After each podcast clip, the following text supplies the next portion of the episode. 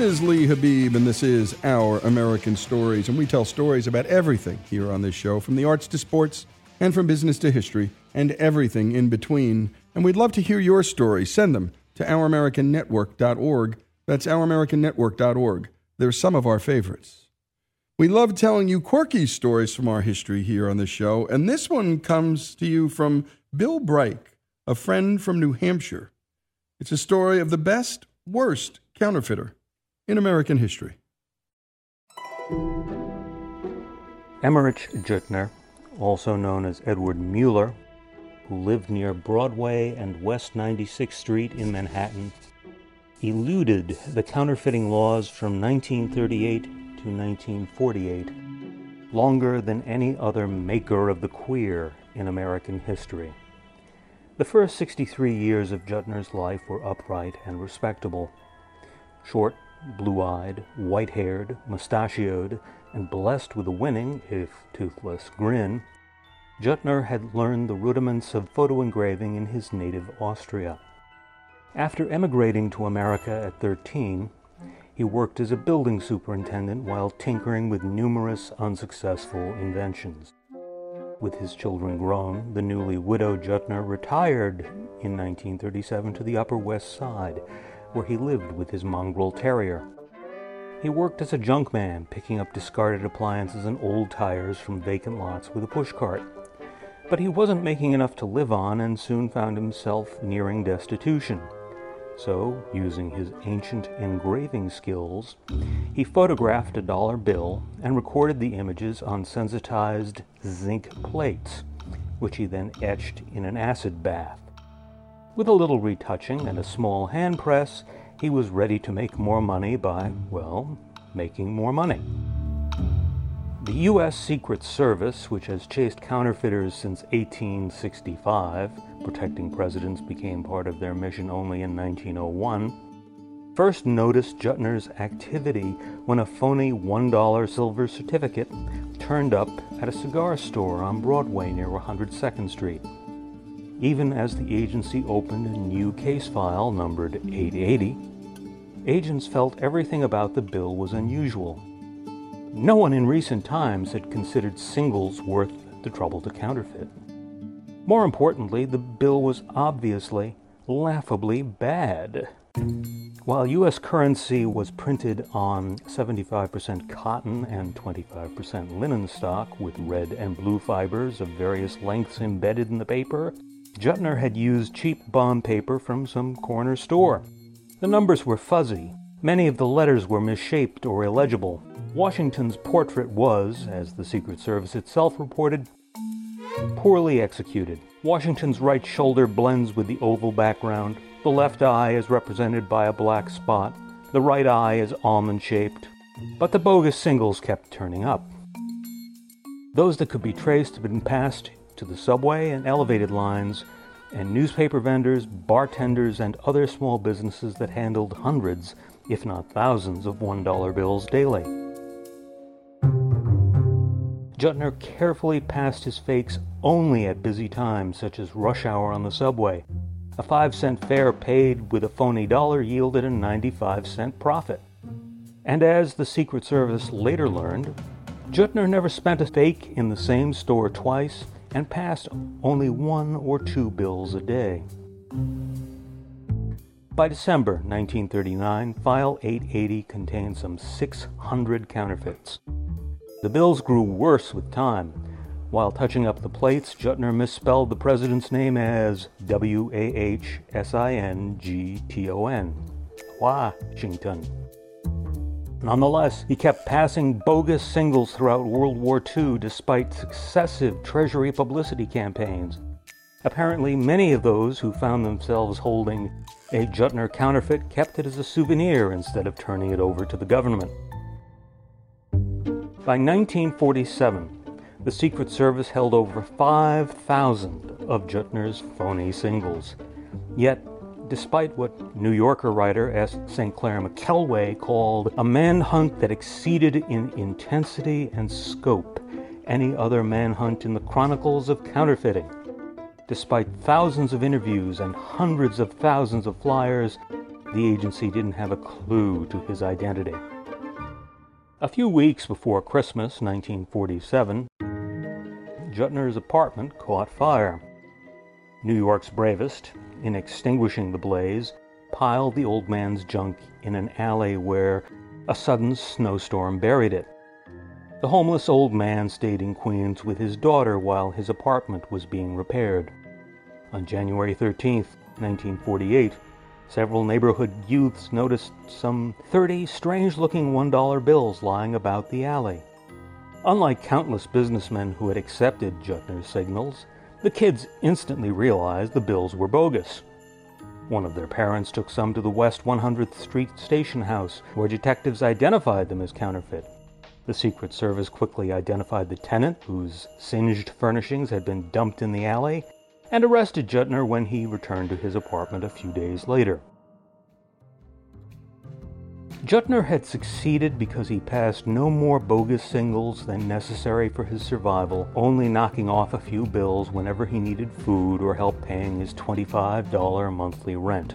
Blandly admitting everything, Juttner was sentenced to a year and a day and fined $1.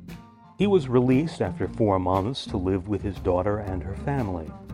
After McKelway profiled him in The New Yorker, 20th Century Fox filmed Mr. 880, with Edmund Gwenn, renowned as Kris Kringle in Miracle on 34th Street, in the title role. Juttner made more money from the film than he had as a counterfeiter. And great job on that, Robbie. And thanks to Bill Brike, our friend from New Hampshire, for delivering this story. And my goodness, we're not recommending this as a possible retirement hobby. But my goodness, one dollar at a time, not twenties, not hundreds, dollar at a time. This man had, if anything, great discipline. And what a great story. And we love telling, well, sort of funny stories. I mean, our whole team was laughing at this one. It was quite amusing.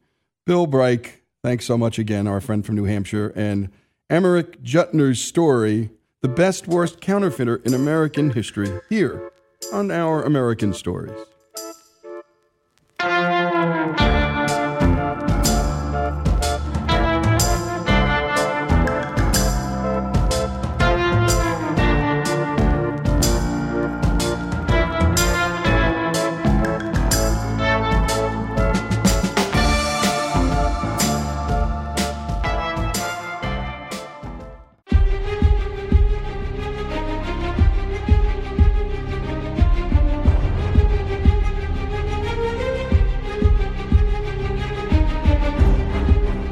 We continue here with our American stories. And now it's time for our Rule of Law series, where our own Alex Cortez brings us stories about what happens when the rule of law is present or absent in our lives.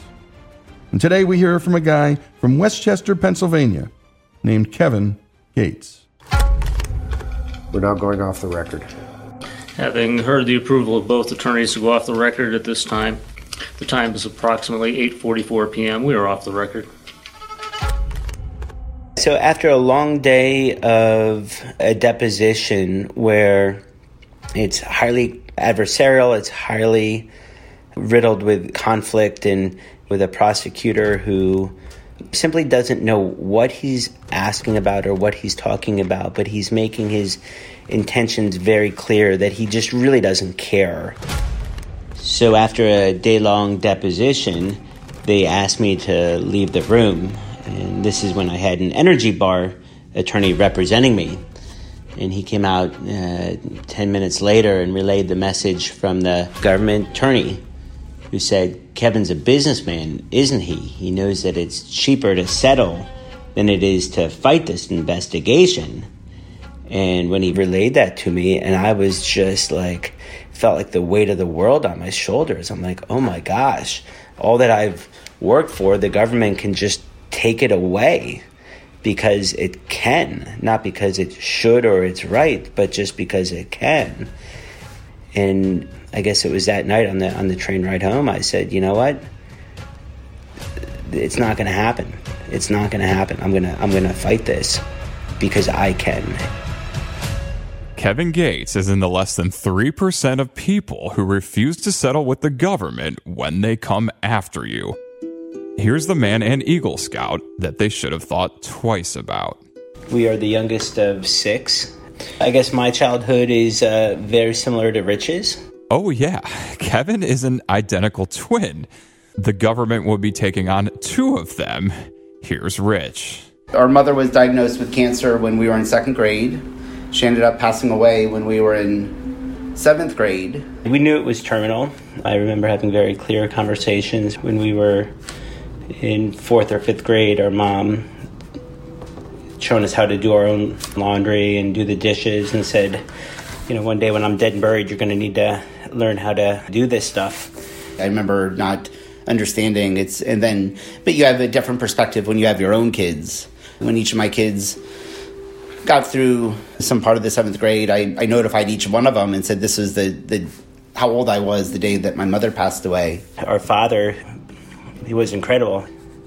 Also during that time when our mother had cancer, he lost his job. So I remember that as being a pretty interesting time. I didn't fully, couldn't even begin to comprehend the magnitude of the stress and the pressure that both of my parents were under.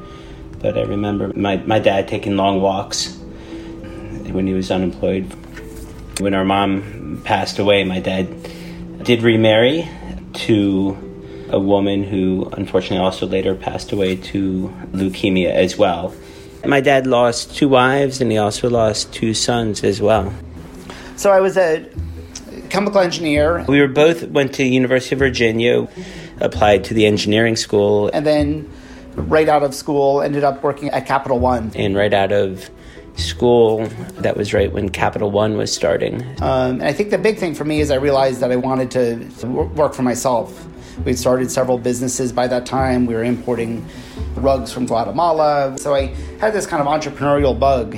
In my early 20s, I was trying to figure out what I wanted to do with my life.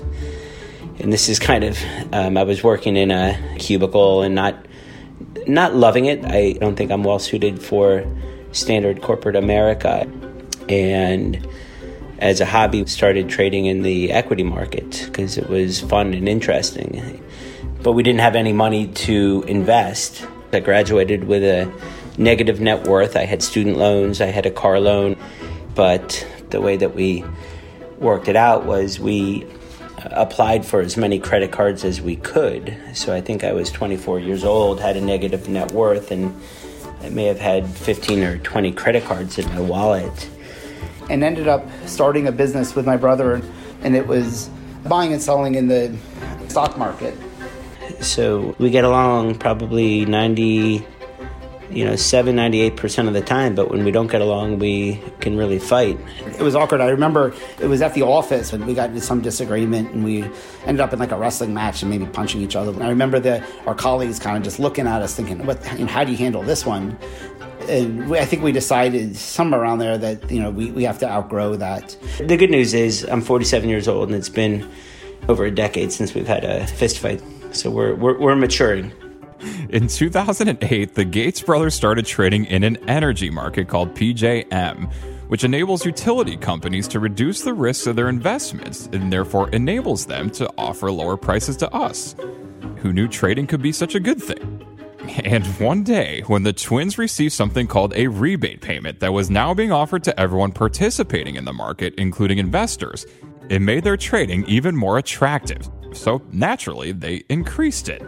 But as Eagle Scouts would, these guys were so ethical that they did something unusual first. So after we got the retroactive rebates in the fall of 2009, we contacted PJM to confirm that they had intended to send us that. And, you know, this is the complete opposite of the behavior of somebody who's committing a fraud. We were open and transparent with the market. Our uh, trader who called the market setter confirmed the specifics of these rebates. He was then asked to stop by a market monitor, and he did. I don't know that he had a legal obligation to stop, but he's a good player. He's a good person. He's an individual who's trying to work with the government and trying to follow the rule of law and trying to be responsible or is responsible. But the government regulator, the FERC, didn't see it that way, and in 2010 opened an investigation into the Gates Brothers company, Powhatan. We had no way of knowing that what they're now accusing us of was unlawful. To the contrary, their own statements predicted and effectively encouraged this exact behavior. But then they go after the fact and go after the people who responded to the incentives that they created. It's, it's unbelievable. We continue to get data requests from the government. They brought me down later that year for a deposition. And I remember still at that time not fully appreciating any issues of what took place. So I was sent a request to answer questions. I packed up my bags and you know left work and went down to Washington D.C. I went the night before to meet with the attorneys who we had engaged, and they wanted to help prep me for the deposition. Uh, and I thought it was overkill. I thought the whole investigation was a joke. I, I knew it was a joke. Uh, the trades were so simple and straightforward. There was nothing here. I didn't understand why I felt I needed to be prepped for something that was so easy. It, it felt like a, a waste of time because I thought, okay, of course they're going to ask me a couple questions. I'm going to give them the answers, and then they're going to let me go home. You know, I was kind of intrigued by the whole process, but never in my mind did I contemplate that that it would later turn out the, way that it had, it had done. Because in my mind, yeah, okay, I'll go down, I'll waste one day of my life, but it'll kind of be a cool learning experience. I'll go down to, to Washington and explain to these guys what we were doing, and that'll be the end of it. And then they'll thank me for my time, thank me to, you know, the service to help them out, and then they'll let me go. And you've been hearing the story of the Gates brothers, Kevin and Rich Gates, entrepreneurs doing everything right. And by the way, we're rooting for these guys, right? They're the underdogs, they're the little guys, and the big guy they're fighting, well, it's their own government. And by the way, the government is trying to punish the Gates brothers' company, Powhatan, for something that wasn't against the law until the government decided after the fact that it should be. And this is called an ex post facto law, which Alexander Hamilton called in Federalist Paper 78, quote, the favorite and most formidable instrument of tyranny. And it's why the founders explicitly forbade it in the U.S. Constitution, and that was in Article 1, Section 9, Clause 3. And my goodness, these founders were brilliant. They were thinking about things like that. The patent is in Article 1 as well. And my goodness, think about that that we were protecting ideas, not just property, but intellectual property. And that's why we talk about the Constitution so much here on this show and rule of law. And when we come back, let me tell you about these Gates boys. They're fighters, and they weren't taking these threats with anything else but a counter threat. You threaten me, I come back at you. The Gates don't relent. And when we come back, more of their story, their fighting story, a rule of law story, here on Our American Story.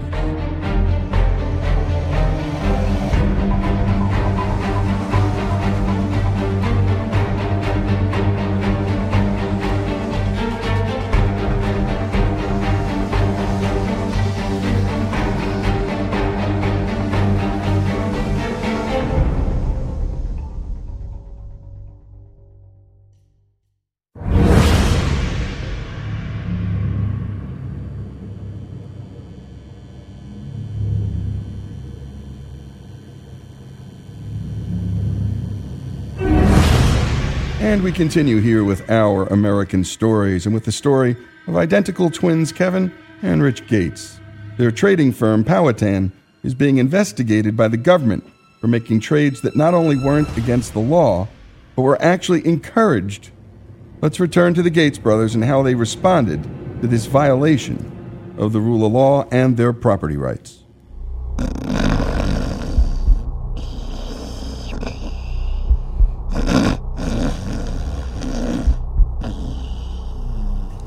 Um, it wasn't the most productive communication.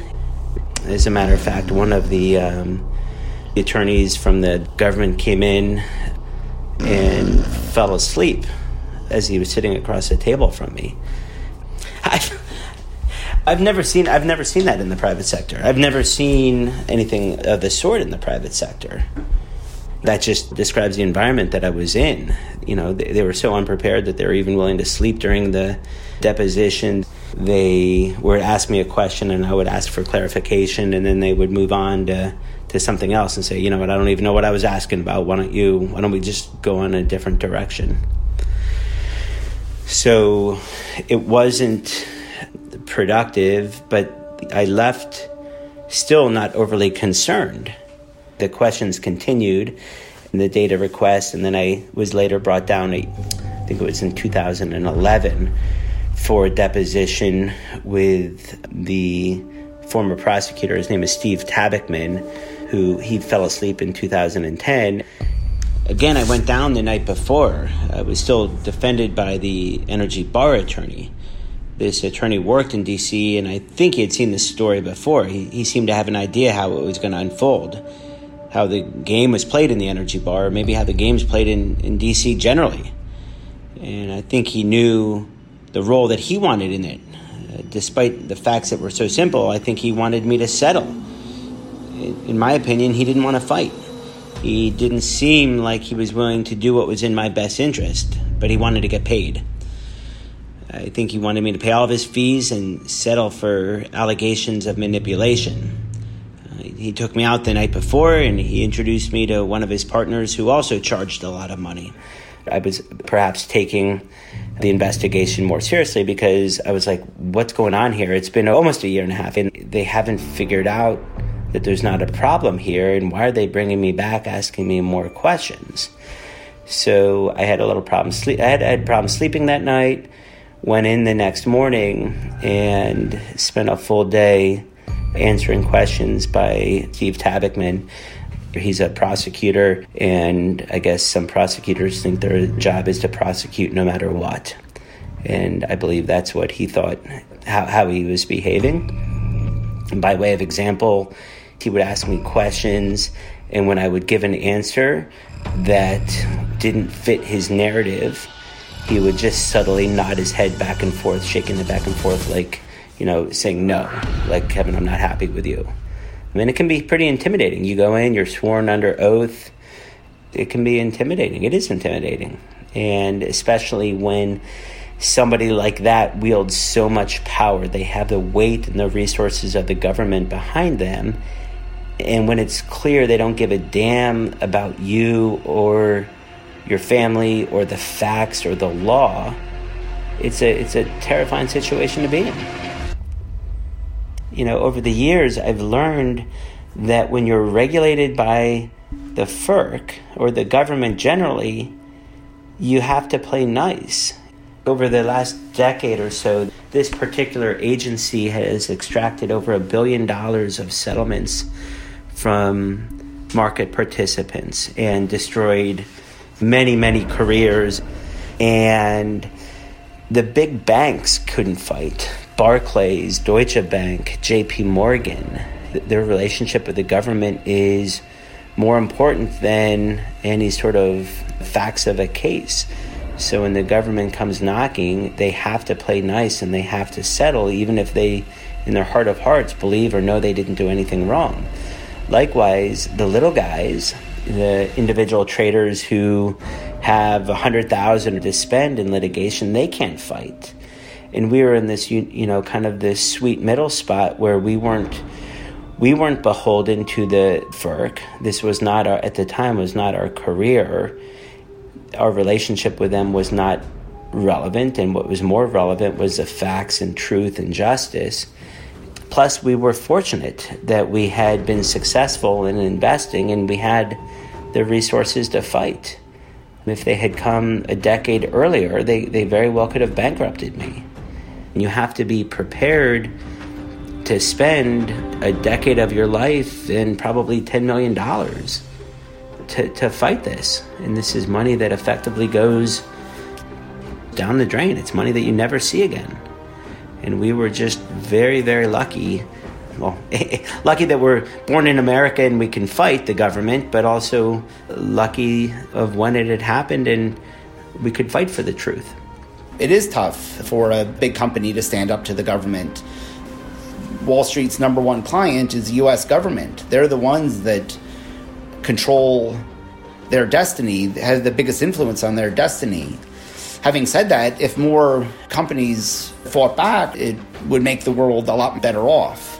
Having this cozy relationship where the government comes and levels nonsensical allegations against your business and writing a check and giving the government good headlines, it might make good decision in the short term, but long term, it's very costly for that business and for society at large. In the original attorneys we had, it was clear to me, crystal clear, uh, that it seemed like their relationship with they had with the FERC and the people at the FERC were more important than the relationship with me, the, the client. It was irrelevant. I was going to pay their invoices that they sent to me, and then they wanted me to settle, but they didn't want to rock the boat at all. They didn't. I asked them early on, I said, How does this play out? After I realized that the FERC didn't care about the truth or the facts. And I said, How does this play out? And they said, Well, you're going to, well, you'll settle on the courtroom steps. And I said, To hell with that. I'm, I'm not settling on the courtroom steps. And that's when I realized that I needed another attorney but that was clearly what their objective was. I didn't think they were fighting for the truth, not fighting for justice, not, not fighting for right or wrong. I think they were basically just setting me up for a settlement. I remember thinking it was kind of a surreal experience because I needed their help and I felt like these high priced attorneys just, just didn't want to fight. And that's fine. I understand that if you don't want to fight and don't want to litigate and don't want to do that, just but just say that up front. Tell that up front. Hey, you're important to me, but you're really not that important to me. I can try to cut you a, a good settlement deal, but I'm not willing to go to the mat and fight for this. So, fired those attorneys. And we're really now deeply rooting for the Gates brothers because, my goodness, what they're going through. Well, this happens all the time, folks, to American business. You may not be aware of it because you don't own businesses, and it's not like your bosses are going to tell you about these things. But there are costs to you, there are costs to society, because when they settle these unjust cases, well, they pass along the cost to customers. But the worst part of this is that it's just a total abdication of rule of law. And when we come back, we're going to continue with the Gates brothers saga. But know this less than 3% of all people fight their own government in cases like this. And I think every American understands this because the agency that's over us, the federal agency, is the IRS. And we've all been there where our accountant tells us, hey, look, you didn't do anything wrong, but the IRS wants you to pay this. And you just better pay it. And by the way, now we know what it's like to be guilty uh, first and have to prove our innocence. And of course, the accountant always says the same thing just pay. And we do. And that's what so many businesses go through under their federal regulation regimes. The same exact relationship we have with the IRS. And let's just say, I don't know many Americans who love their relationship with the IRS. When we come back, the Kevin and Rich Gates saga continues. Our Rule of Law series continues here on Our American Story.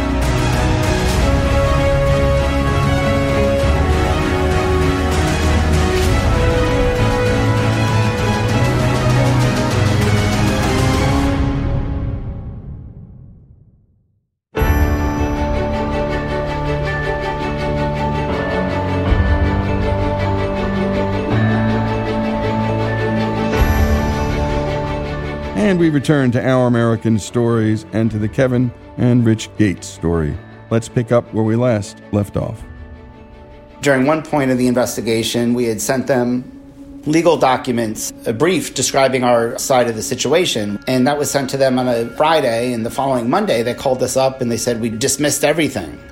They apparently read these hundreds of pages of documents and decided that everything was taken out of context.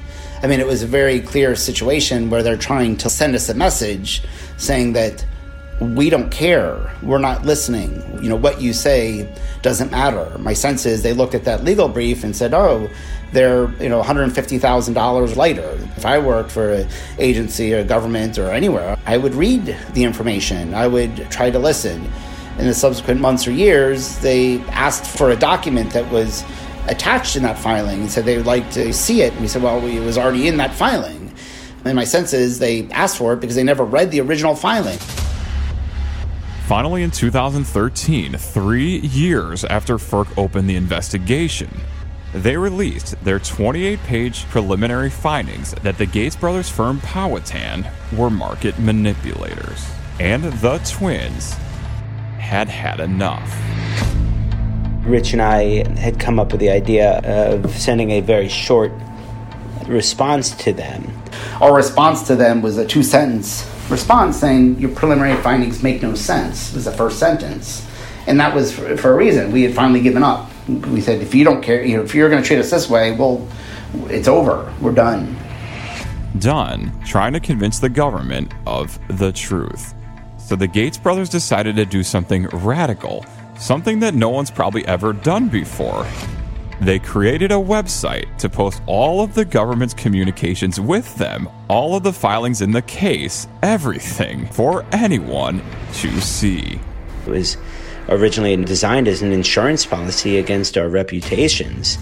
And we said, if you're going to bully us, you're not going to do this in the back alley. We're going to drag you out on the street so that the streetlights can expose your abusive, incompetent behavior with the hope or expectation of holding you accountable. And some business partners appreciate what we're doing and fully understand it, but there still are business partners that will work with us if and when these allegations eventually end and have decided not to in the interim. So, you know, there still is damage that's being done. The FERC still has caused damage to us, even though we have responded the way we did. And this response that we've made has been very costly, very time consuming. It's not what I signed up for. It's not what I expected to be doing in the prime of my career is, you know, fighting a media campaign of my own reputation against the federal government. There's been, you know, f- physical problems as well. You know, stresses from sleepless nights to gaining weight to not working out. It's can be very trying. The last several years since we went public with the investigation, uh, it's been very cathartic, put us in a better position emotionally and relieved some stress. But it'll every you know my brother and I talk about this every single day for the last five years. When do you think it's going to end? Why hasn't it ended now? Why are they still doing this? So it's you know it's a it's a topic of constant conversation. I mean, it, in a lot of ways, we're very thankful, lucky to have each other to take this fight on together. Without him, I don't know that I would have been able to do what we've done. You know, you compare this to what my father went through, and it's nothing. You know, losing a spouse compared to this, this is this is nothing. Um, oftentimes, during you know when there are issues in the case, I'm distracted, um, perhaps emotionally detached, and, and thinking about other things, and that's Uh, that's not fair to my wife. That's not fair to my kids. I, I hope that never want anyone else to be treated this way by the federal government. We do feel like it is our calling to bring this one home and eventually help the world see what was on the other side. They finally brought charges in 2015. They sent us a bill and asked us to pay them, I think it was like $35 million to settle our charges for supposedly manipulating these markets and we denied manipulation. And then they sued us in court and went to a judge and said, We've already kind of adjudicated this at the administrative level. We just need you to kind of rubber stamp our findings, which just seemed incredibly obnoxious to me because we hadn't even had a chance to ask them one question. We didn't have a neutral arbiter we were on the defensive the whole time, you know, responding to their subpoenas and their data requests and their deposition requests, but we didn't have a chance to ask them one question. We didn't have a an independent judge evaluate the merits of the case. And I don't think they really believed in that argument. And they had already lost that same argument, I think, in at least five other court cases. But I think their real objective was just to kick the can down the road and bleed us of resources. Where we are now is we're almost nine years deep into an investigation, have spent probably three, three and a half million dollars of direct expenses and haven't had a chance to ask the government one question yet. We haven't been able to present our arguments to a judge. We're just largely on the defensive. Earlier this decade, there was a unanimous decision by the Supreme Court about the statute of limitations, which basically describes how long the government can have its hooks into one of its citizens. This ruling made it seem pretty clear to me that agencies needed to bring cases to court within five years from the date when actions took place. In our case, the trading activities took place in the summer of 2010. But FERC is now arguing that this Supreme Court ruling has some ambiguity to it, and, and they can bring their actions within five years after they issue something called the penalty assessment order. And it's issued at a time of their own choosing. This all explains why it's uh, 2019 and we're arguing over trades that took place almost a decade ago. The problem with their argument is that it could be an unlimited amount of time to bring charges that they could investigate for 50 years and then issue this certain filing, and, and then they're saying that the clock starts ticking at that time. So, to the rule of law, it, it doesn't quite makes no sense to me. We're incredibly fortunate that we have an independent judiciary, and I think that for the most part, the establishment works. The rule of law does ultimately prevail. That being said, the country is a lot less fair and a lot less just than I had imagined when I was younger. My wife and I were in St. Petersburg, Russia, I think three or four years ago, and just looking at the terror in the people's eyes when you started asking them any political questions. We did a two day tour, a private tour with this woman so the f- first day, I was asking questions about the banking system and the government and warming her up with questions like that. And she said basically, I don't put money in banks, I just put it in the walls of my house. And then uh, at the end of the first day, we were talking to her about what's true, what's not true. You know, we were talking about how the government owns all the media in Russia. And she said, Well, we get CNN too, and I've, I've seen things on CNN that I don't believe to be true. And then the next day, I was walking with her, and we brought up that comment about the media. And I forget exactly how the conversation progressed, but I said something like, Oh, that's interesting because in our country, we're told that Putin murders his political opponents. And I wasn't saying that he does. Eh, you know, the, fact of the matter is, I, I happen to believe that he does, but it doesn't, that's a moot point. I just simply stated a fact that in our country, this is what our media tells us. And she, we were walking down a path, and she immediately took a right turn where there was where there was nowhere to walk. She just wanted to get as far away from me as possible. Didn't even want to get near that conversation. And then later, when we got to the garden or whatever she was showing us, she continued the tour and acted like nothing had happened. But it was clear as day that she was just terrified of her government. The fact that she wouldn't even engage in a conversation about what my media tells me about Putin. She wouldn't put money in the bank because she didn't trust the institutions of her country. I realized that just how incredibly lucky we are to be in this country you know, I envisioned living there, and I'm sure I would have been murdered. We're just absolutely lucky that we can, you know, get accused by the government of committing a fraud and respond the way that we have by publicly taking interviews and getting engaged politically. We're, we're incredibly blessed to be able to do that. So I, I not a day goes by that I don't appreciate that. That being said, not a day goes by that I don't realize, wow, there's a lot of opportunity for improvement here. And you've been listening to the Kevin and Rich Gates story, the Powhatan story. That's their company. Nine years into this battle with the government.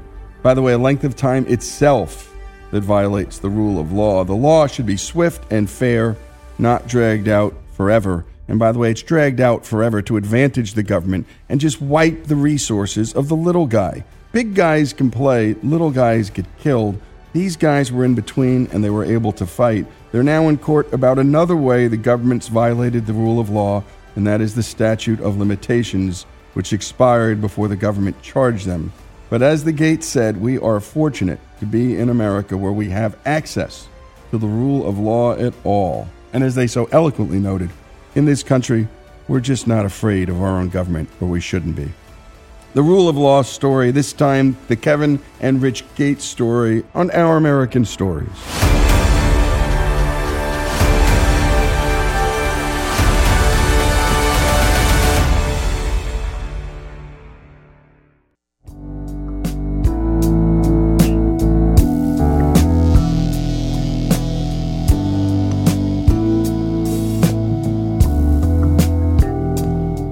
Is Our American Stories, and we're back with author Jonathan Rauch, who's written The Happiness Curve Why Life Gets Better After 50. And we were just talking about how so many of us experience more happiness and satisfaction in our youth and then later in our lives than during midlife.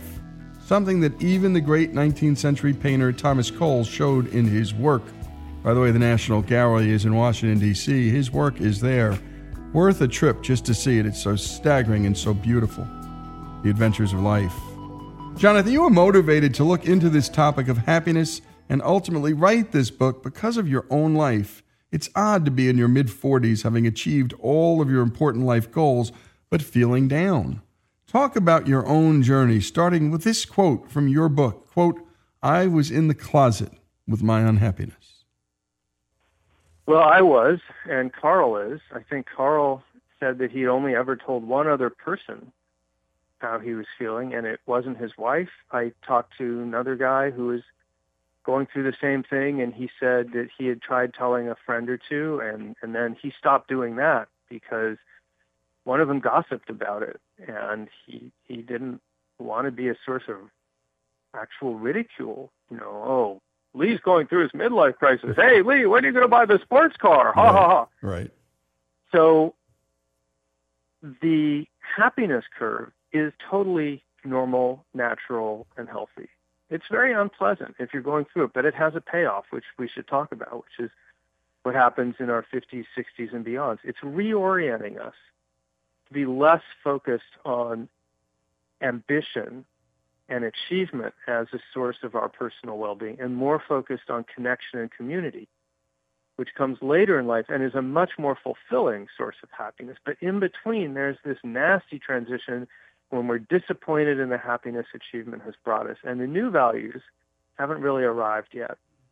That's a natural process, right? It's a little bit like adolescence. It's just something many people go through. I mean, a lot of people have a hard time in adolescence. So, you know, fine, we help them get through it. But we make it much worse. We do that in a few ways. And we should talk about all of them, but one of them is what you just mentioned. We make fun of this period in life, and we make people feel like middle age is supposed to be the peak of life.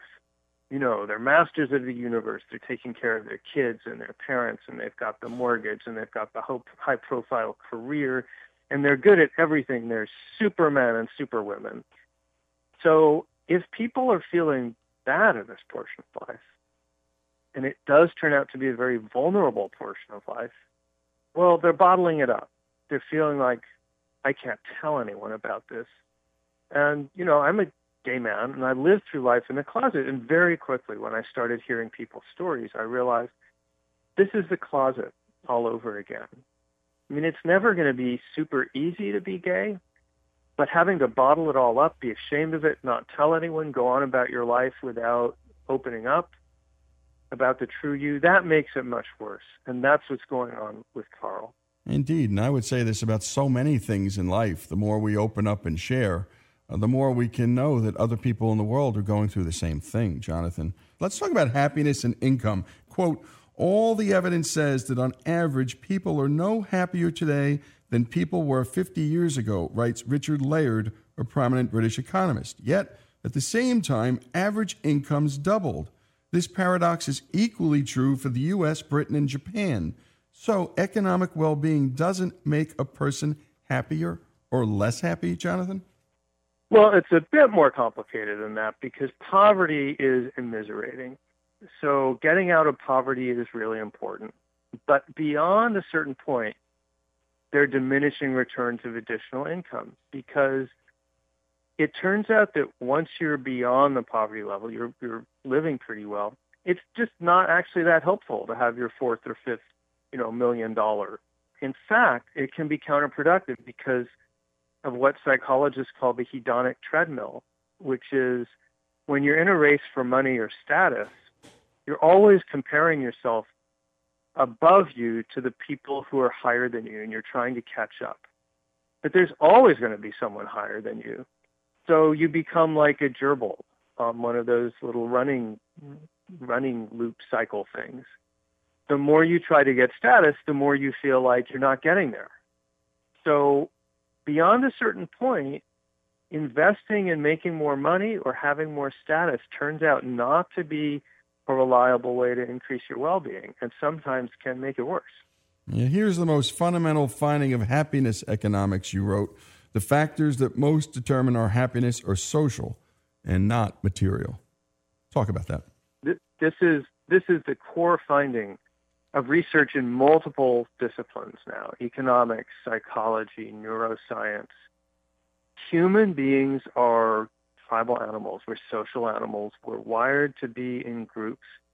And the main determinant of our happiness is having trusting, loving relationships, supportive relationships, reliable relationships with the people around us. Investing in people and connections and community in a supportive way that is the opposite of the hedonic treadmill. It turns out that those, that's like putting happiness in the bank. It not only makes you more satisfied with your life in the short term, it's cumulative. It's, it's not a situation where the goalposts move. Unfortunately, when we're young, it's hard to focus on those things because we're wired to be ambitious when we're young. Evolution wants us to go out and, you know, really impress, impress our fellow tribes people and get lots of status and lots of social connections and you know a fat rolodex and thus lots of mating opportunities so that means early in life it's harder to live according to this what we now know about happiness doesn't mean we shouldn't try though indeed let's talk about aristotle and the virtues he wrote about centuries ago relating to life it turns out after all these centuries he was on the mark about a lot of things. Human beings are still, in the end, Jonathan, human beings.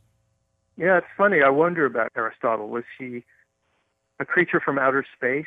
Because he got so much right, and it took really modern science to understand how right he was.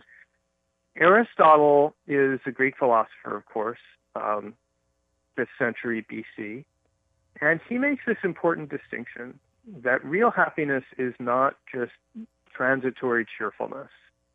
It's a sense of fulfillment with your life, a sense of satisfaction with your life.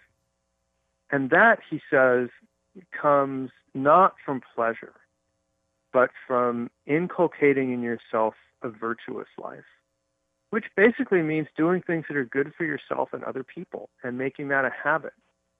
So you don't even have to think about it that much. And all of this turns out to be exactly true. So much so that, you know, I kind of wonder, how did he know that? There's a big basic distinction between happiness in the sense of emotional feeling good right now and happiness in the sense of well-being, feeling satisfaction with your life as a whole.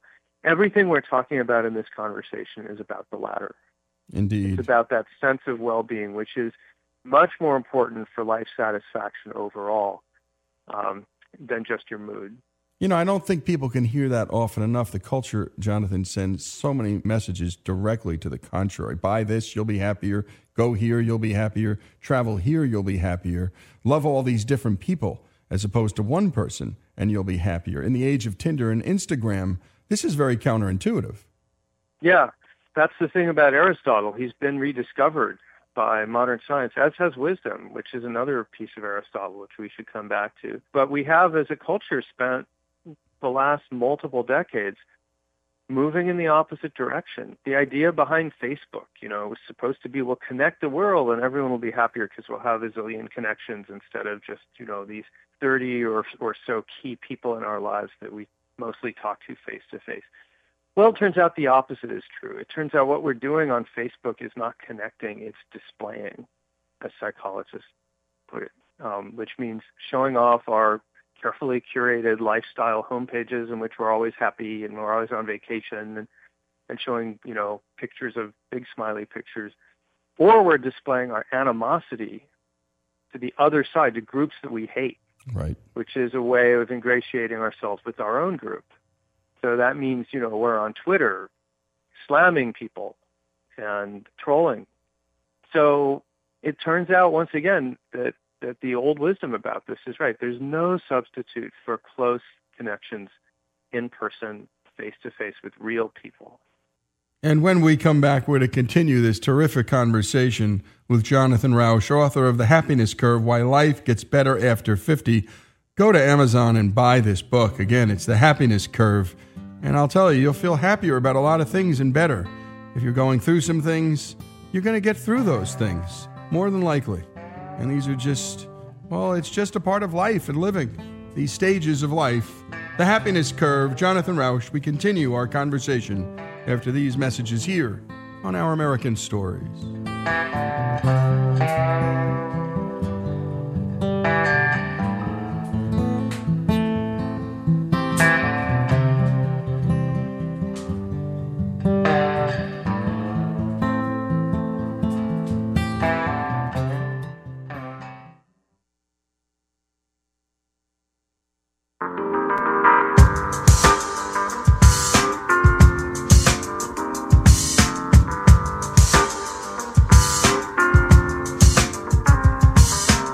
Is Lee Habib, and this is Our American Stories, and we love bringing you stories from our very best writers. And Jonathan Rauch is an award winning author with seven books and many more magazine credits to his name.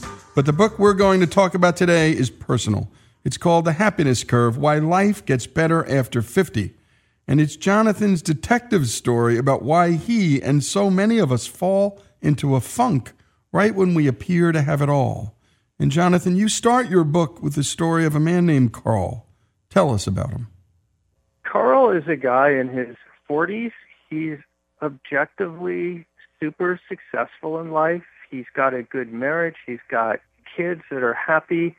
He's recently switched to the job kind of thing he's always wanted to do. And yet he feels strangely unfulfilled. He comes home at night thinking, what's the matter with my life? Why am I so discontent? He started to feel like there's something wrong with him. And he he told me he was actually starting to feel a little bit scared. He wasn't even telling his wife about it because he didn't want her to get upset.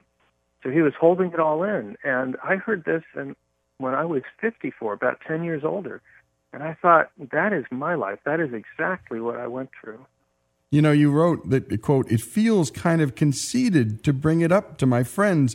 They just kind of look at me and say, geez, you got it all. So there's sort of a, a shame, oddly enough, in feeling this feeling of, if not depression, uh, unease, fear, at a time when most people would look at you and say, you've got it all. What do you got to complain about? Well, that's right. His subjective well being, how good he feels about his life, and his objective well-being, the circumstances of his life have completely parted ways. And, and that too is what happened with me. I knew I was in trouble when I was 45. I'm a journalist, magazine writer, and I won a national magazine award, which is the equivalent of the Pulitzer Prize for the magazine business. It just doesn't get any better. And that made me feel fulfilled for like 10 days. And then these creeping ideations of you know I'm wasting my life. I should quit everything and go somewhere else. They they came back, and that's when I knew what was going on was strange and irrational. I felt just the way Carl did. I haven't earned these feelings. I should be grateful. Why am I not grateful? Yep. Why am I not grateful? Let's talk about Dominic. Much of his identity was wrapped up in his work, and things hadn't turned out like he expected, and yet he characterized the stage of his life as appreciative. So, talk about him in contrast to Carl. Dominic is a little older than Carl, about five years when I spoke to them. They're actually very similar demographically. They're a closely matched pair. They even travel in similar social circles. Dominic has been where Carl was a few years ago. He felt that same dissatisfaction and restlessness and unease and sense that he was wasting his life. But by his early 50s, he senses he's begun to kind of turn around. He's he's feeling like his expectations are a little bit lower and he's somehow feeling more appreciative of what he's got on a day-to-day basis just you know being with his daughter his family. And i at the start of my book i juxtapose these two because in many ways the big difference between them is actually their age. Carl is five years younger he's at a different point in the happiness curve let's talk about thomas cole and his series of four paintings, The Voyage of Life. This is a 19th century painter who I think had stumbled upon these insights in his art long before yeah. social psychologists had come to the same conclusions we'll get to in a bit. Talk about Thomas Cole. I beheld them for the first time when I was 20 years old, and they just they just stopped me short. Partly because of their beauty, but partly because of the story they tell. So Cole is a landscape artist and he sets out on a commission to do a series of paintings depicting the voyage of life, starting with childhood. And what they show is a baby, then the same young man, then middle age, then old age in a boat on a river. In the front of the boat, on the prow, is an hourglass. Behind the boat is a guardian angel, in most of the paintings, out of sight of the young man in the boat. The first one shows a baby emerging from the womb into a kind of Garden of Eden. The second one shows a young man exactly the same age I was when I first saw it, about the age of 20. And he's reaching for a castle in the sky.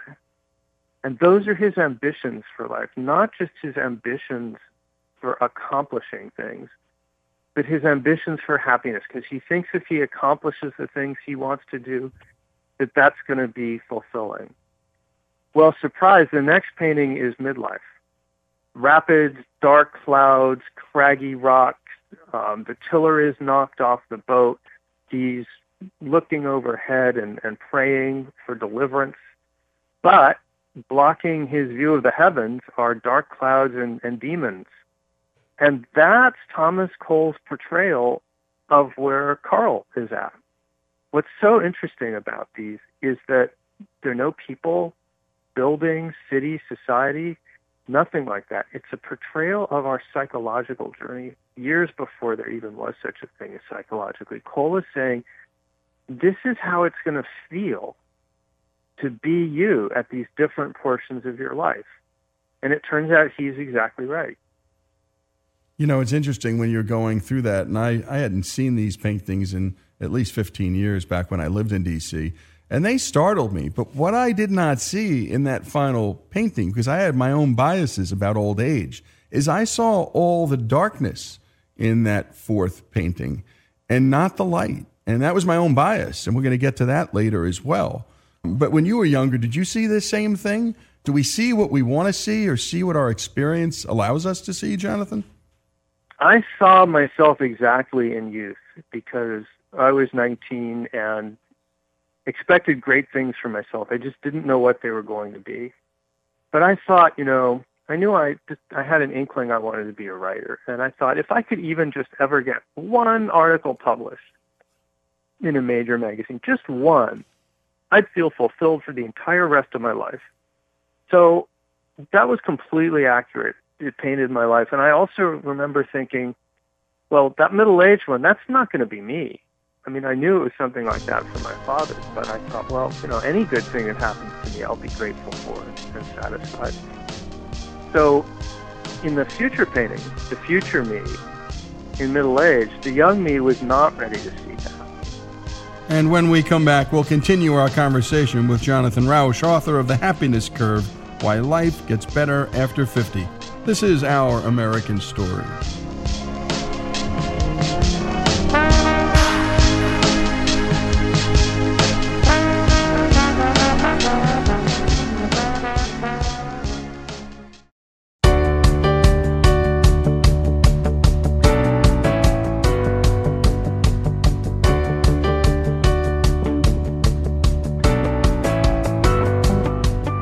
Is Lee Habib, and this is Our American Stories. And we return with author Jonathan Rauch in his book, The Happiness Curve Why Life Gets Better After 50. Go to Amazon and buy this book. You won't put it down. You'll learn so much. Give it to a friend, too, especially if they're in their mid 30s, early 40s. Heck, give it to people in their 20s, too. They can at least get a sense of what's coming in life. Then they can get through life in a better way, in a, in a, in a, well, in a more relaxed way. Let's talk about the curve part of your life, Jonathan. We live in a society that celebrates and glamorizes youth, but on average, most people reach their highest levels of life satisfaction in their later years, not in childhood, not in midlife, when many of us are at our professional peak. This is a fairly new discovery. Talk about it. Well, yeah, it goes back about 20, 25 years. The biggest strangest thing I learned in writing The Happiness Curve is that midlife crisis is very often literally about nothing. And we should come back to that because that's that throws off a lot of people. But the most surprising thing I learned is what you just said. That other things being equal, of course, individual mileage will vary, but other things being equal, as we get older, our life satisfaction increases right through old age. We're actually programmed by evolution as we move out of our 50s and beyond to invest more in those key relationships with other human beings, to care more about community and less about personal advancement. And that plus changes in the brain, which actually make us more positive about life as we get old, actually increases contentment, even in many cases if we're ailing and sick this is the opposite of the stereotype of aging, which is old people are crotchety, lonely, depressed. And after about age 50, you know, it's going to be a long, slow decline. And of course, that makes it worse because everyone who's unhappy at age 45 or 50 thinks, well, I'm, this is, this is bad and this is the peak. It only gets worse. So then they get pessimistic as well as disappointed. So it's very important for people to understand that that's not true at all the stereotype of aging is is just plain wrong, and this is one of the most robust findings out there. Um, things get better. Emotional satisfaction gets better as you get older. You get better at regulating your emotions. Experience less regret, less stress in any given situation, more positivity. Even true of what you perceive. They put people in brain scanners, and older brains react more to positivity you know, things like smiley faces and less thing, less to negativity, things like frowning faces. So I tell you right about time also a lot, Jonathan. Time matters. Those were two words you wrote together. It was a sentence, and it was a big one. Talk about why you put those two words together. We imagine that aging is the passage of time in our lives is a neutral process. So, you know, it's just the clock ticking. It's the background. Or we imagine that aging is a process of slow decline because, of course, you know, our bodies deteriorate over time and then eventually we die. So those are the two models of how age affects us in life, but they're both wrong. The big finding of the last really, it's only been nailed down in the past 10 years or so. It's really brand new stuff. Um, in multiple disciplines is that the shape of time is U-shaped and that's the happiness curve. The passage of time tends to reduce our life satisfaction, other things being equal, from early adulthood, you know, when we're about 20, to about midlife. And we'll experience typically a nadir, a bottom to this cycle at around the age of 50. It varies depending on country, and of course, individuals are different. And then time, just when we least expect it to, just when we've given up and we think, oh my God, I'm in for a lifetime of disappointment and gloom, time turns around, it switches sides, and it goes into this reverse cycle of positive feedback where we're feeling better about life and we're positively surprised that we're feeling better because we thought, you know, we're going to decline into sadness and death. And and those two things feed on themselves. So that's the shape of time. And that's what Thomas Cole's paintings are really about. He makes this clear. If we look hard, we see that there's an hourglass is the prominent feature of three of the paintings. So his message is this is what time is going to do to you. And let's talk about that midlife malaise because you said it's often about, well, like Seinfeld's show, nothing. Talk about that. Yeah. We imagine that if we're not feeling good about life, then there must be something wrong with our life, something we've got to change, you know, job, marriage. In my case, it was job. When I started having this fog of disappointment that I couldn't seem to get away from, I started fantasizing about escaping, walking, and quitting my job and escaping to some other whole different kind of line of work. I didn't know what. It was it was just a fantasy, but lots of people experience that. Well, it turns out human beings are not very good at attributing the causes of our happiness and unhappiness. What I was really doing was flailing around.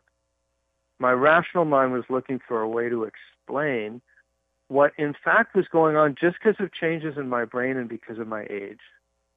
What I was in fact feeling, this rough, rough patch in my 40s, this was a built-in transition. Lots of people go through it. Not everybody, but lots of people. It's totally normal. But it's not about anything.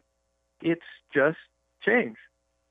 One way that we that we have that confirms that is that the same pattern of declining happiness followed by increasing happiness for the bottom and the middle of life has turned up in chimps and orangutans. And there, you, you know pretty well it's not about anything because they don't have, you know, careers and and families and marriages and all that. So the problem is the happiness curve, age-related dissatisfaction, as, as I call it, is not really about anything. It's just something that's happening. It's like, you know, what is adolescence about? Well, you know, it's a stage, right? It's natural human development. But we make the mistake of thinking it must be about something, so we leave our marriages, we quit our job. For most people, midlife dissatisfaction, the bottom of the happiness curve, is not a crisis. It's the opposite of a crisis. It's just a long, slow slog, and we live with it and go on with our lives. It's not, it's not acute depression. It's just a big nuisance. If we misattribute it, and we go out and make, you know, big life mistakes based on the false idea that what we really need is to throw all the, the whole pack of cards in the air, quit our job, leave our marriage, and go off to Tahiti. Well, that becomes midlife crisis. Most people don't have that, but a U curve turns into a V curve, this sudden sharp crash, often because we make these mistakes. So it's really important to know if you're in a midlife slump, it's probably not about you. It may not be about your life. You may need change in midlife. As at any other time of life, change is often good, but don't be radical don't be disruptive. Don't be impulsive. Impulsivity is not your friend at this stage.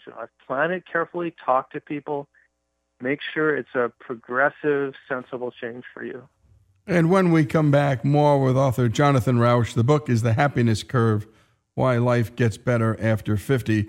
And if you like what you hear here on Our American Stories, go to ouramericannetwork.org and sign up for our free newsletter and we'll send you the five best stories each week. And this is a story in the end, not only about Jonathan Rauch's uh, curve, his happiness curve, and his experience at the bottom of that curve, but all of our lives. And we all know what he's talking about. I think that so many of you are nodding and thinking, aha, that's what this was all about, this journey. When we come back, more with Jonathan Rauch. And thanks always to mypillow.com the folks there, well, they, they make the best pillows in America. And if you want some real happiness, a good night's sleep will get you there. Go to mypillow.com and tell them, well, at least enter the promo code STORIES to get their very best specials. That's mypillow.com. And again, my wife and I use them. We actually fight over whose pillow is whose. And we think we like each other's pillows more than our own. It's very strange. MyPillow.com. Real happiness is a good night's sleep. When we come back, more with author Jonathan Rauch.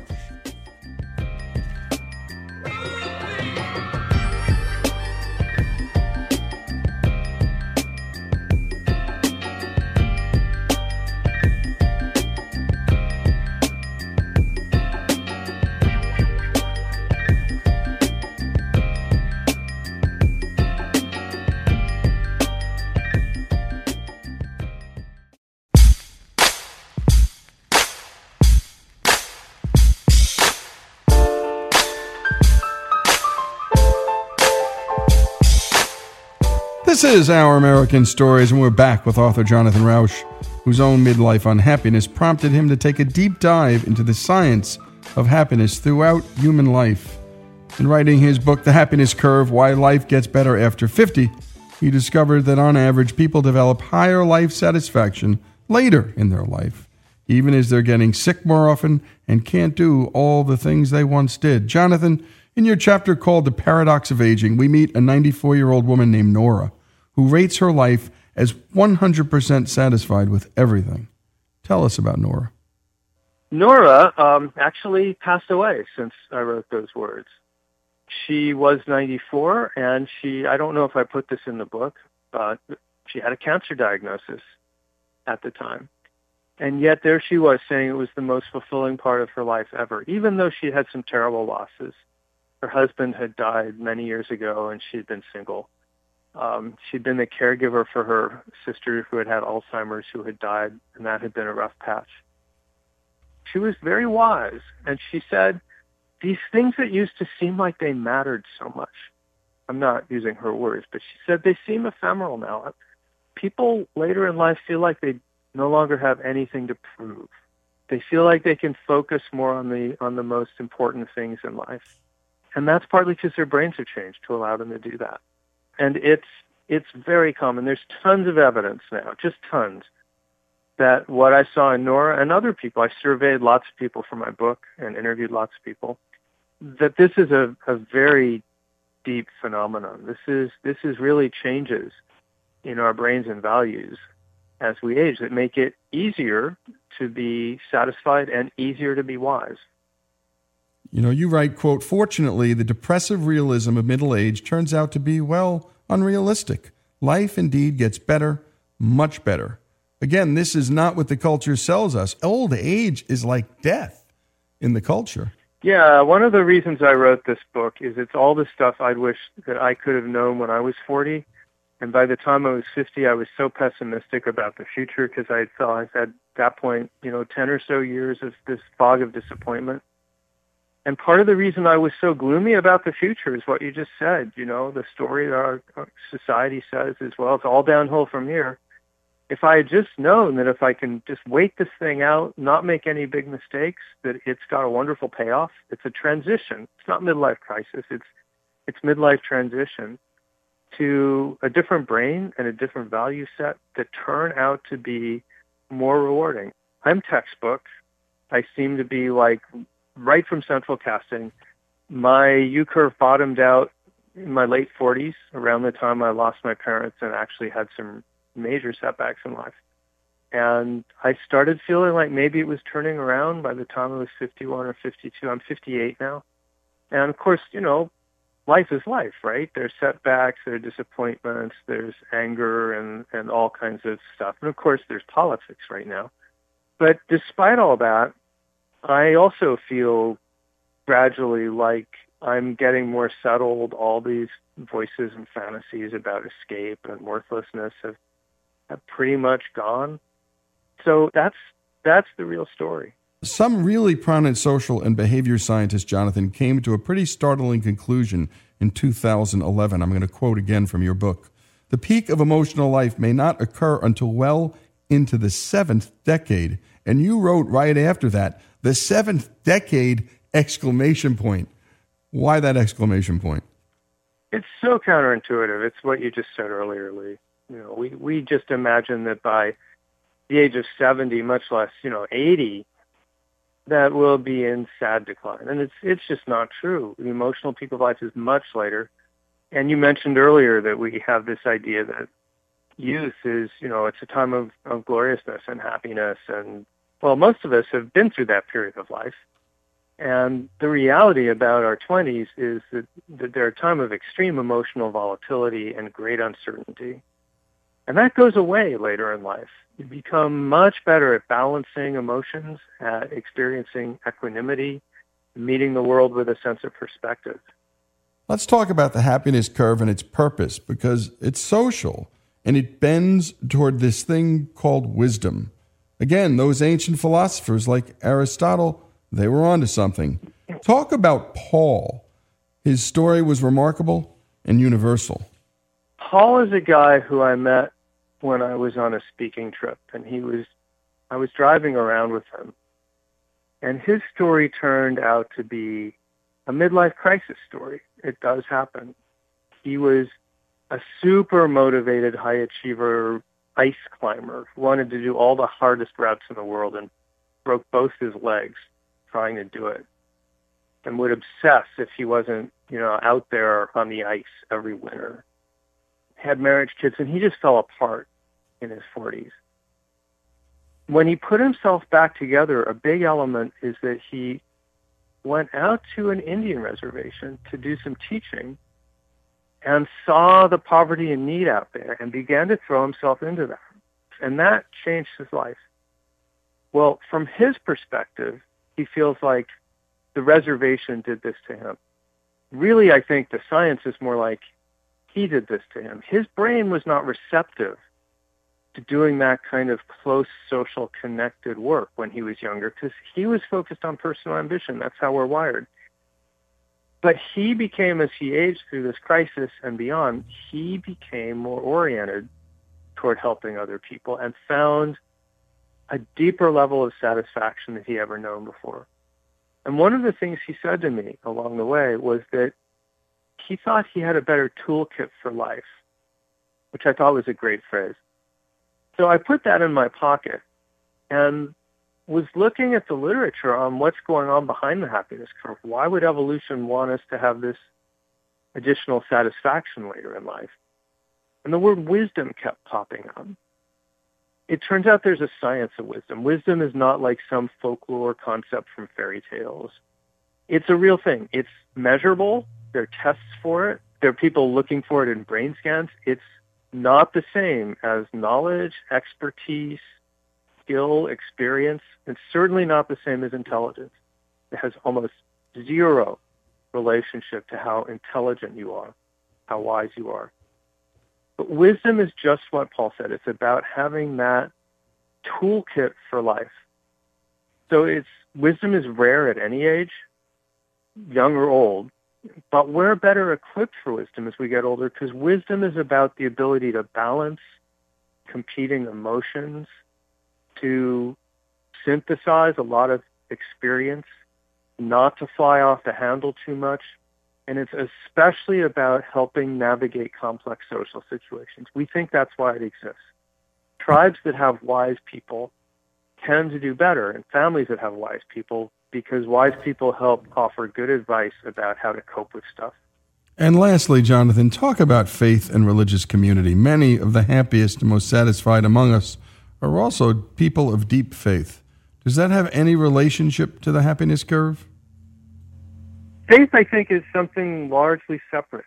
Um, the happiness curve is about the effect of time, but it's important for people to remember lots of other things affect your well-being in life. You know, for example, your health and the satisfaction you get from your job and the quality of your marriage. And yes, faith is an important element of that. So on any given day, Lee's or Jonathan's life satisfaction depends on a host of variables, and no one should think that time, the happiness curve, is the only thing going on. It's one of a lot of things going on. So, by all means, faith can increase, increase well-being, and there's a lot of documentary evidence to, to show that that's true. But it's it's kind of a separate thing. It's it's a good thing. It's an important thing, and I ran across it when I was doing my research. But what we need to remember is it's not the only thing going on. Your age will also affect your happiness, and it will affect your receptivity to faith and to community and stuff like the amount of and quality of volunteering that you're doing, for example, which is important in many faith communities. Indeed. And, and I'm going to end with a, a line that I think almost summarizes the book. It's just such a beautiful one. Time and aging fight happiness in midlife, then switch sides. Talk about that. That's it. It's what I it's what I just said. You know, it's time and aging are not the only thing going on. It's like you can walk uphill and it's harder or downhill and it's easier, but where you go depends on what direction you set and the terrain and you know, but and the distance and the weather. Lots of things go on. But it's very important to know that there is this U shape to life and that if you're someone who is feeling that, you know, your your midlife is a grind of disappointment and it seems like it's it's never going to end and you don't know what to do, for a lot of people in a lot of cases, what to do is nothing. It's not literally nothing. Reach out to other people. It's it's better not to bottle this up. Avoid big mistakes and impulsive decisions of the time we talked about earlier counseling is often a good idea. These days, there's counselors know all about this, and they're not going to tell you you're depressed, you need medication, off to the, the funny farm. So, and coaching is a really good thing to do because coaching is about realigning our lives to meet our changing values. And that's especially important in middle age because that's what's really going on. So all of those things can help, but the most important thing is to understand that what's happening to you is natural, normal, healthy, nothing to be ashamed of, and it goes away. It gets better. And we're speaking with Jonathan Rauch, his book, The Happiness Curve Why Life Gets Better After 50. And Jonathan, thanks for joining us. It was great to be here. Thank you. And go to Amazon.com and get The Happiness Curve. It's as good a book as I've read in a very long time. This is Lee Habib, Jonathan Rauch's story, the story of human happiness, here on Our American Stories.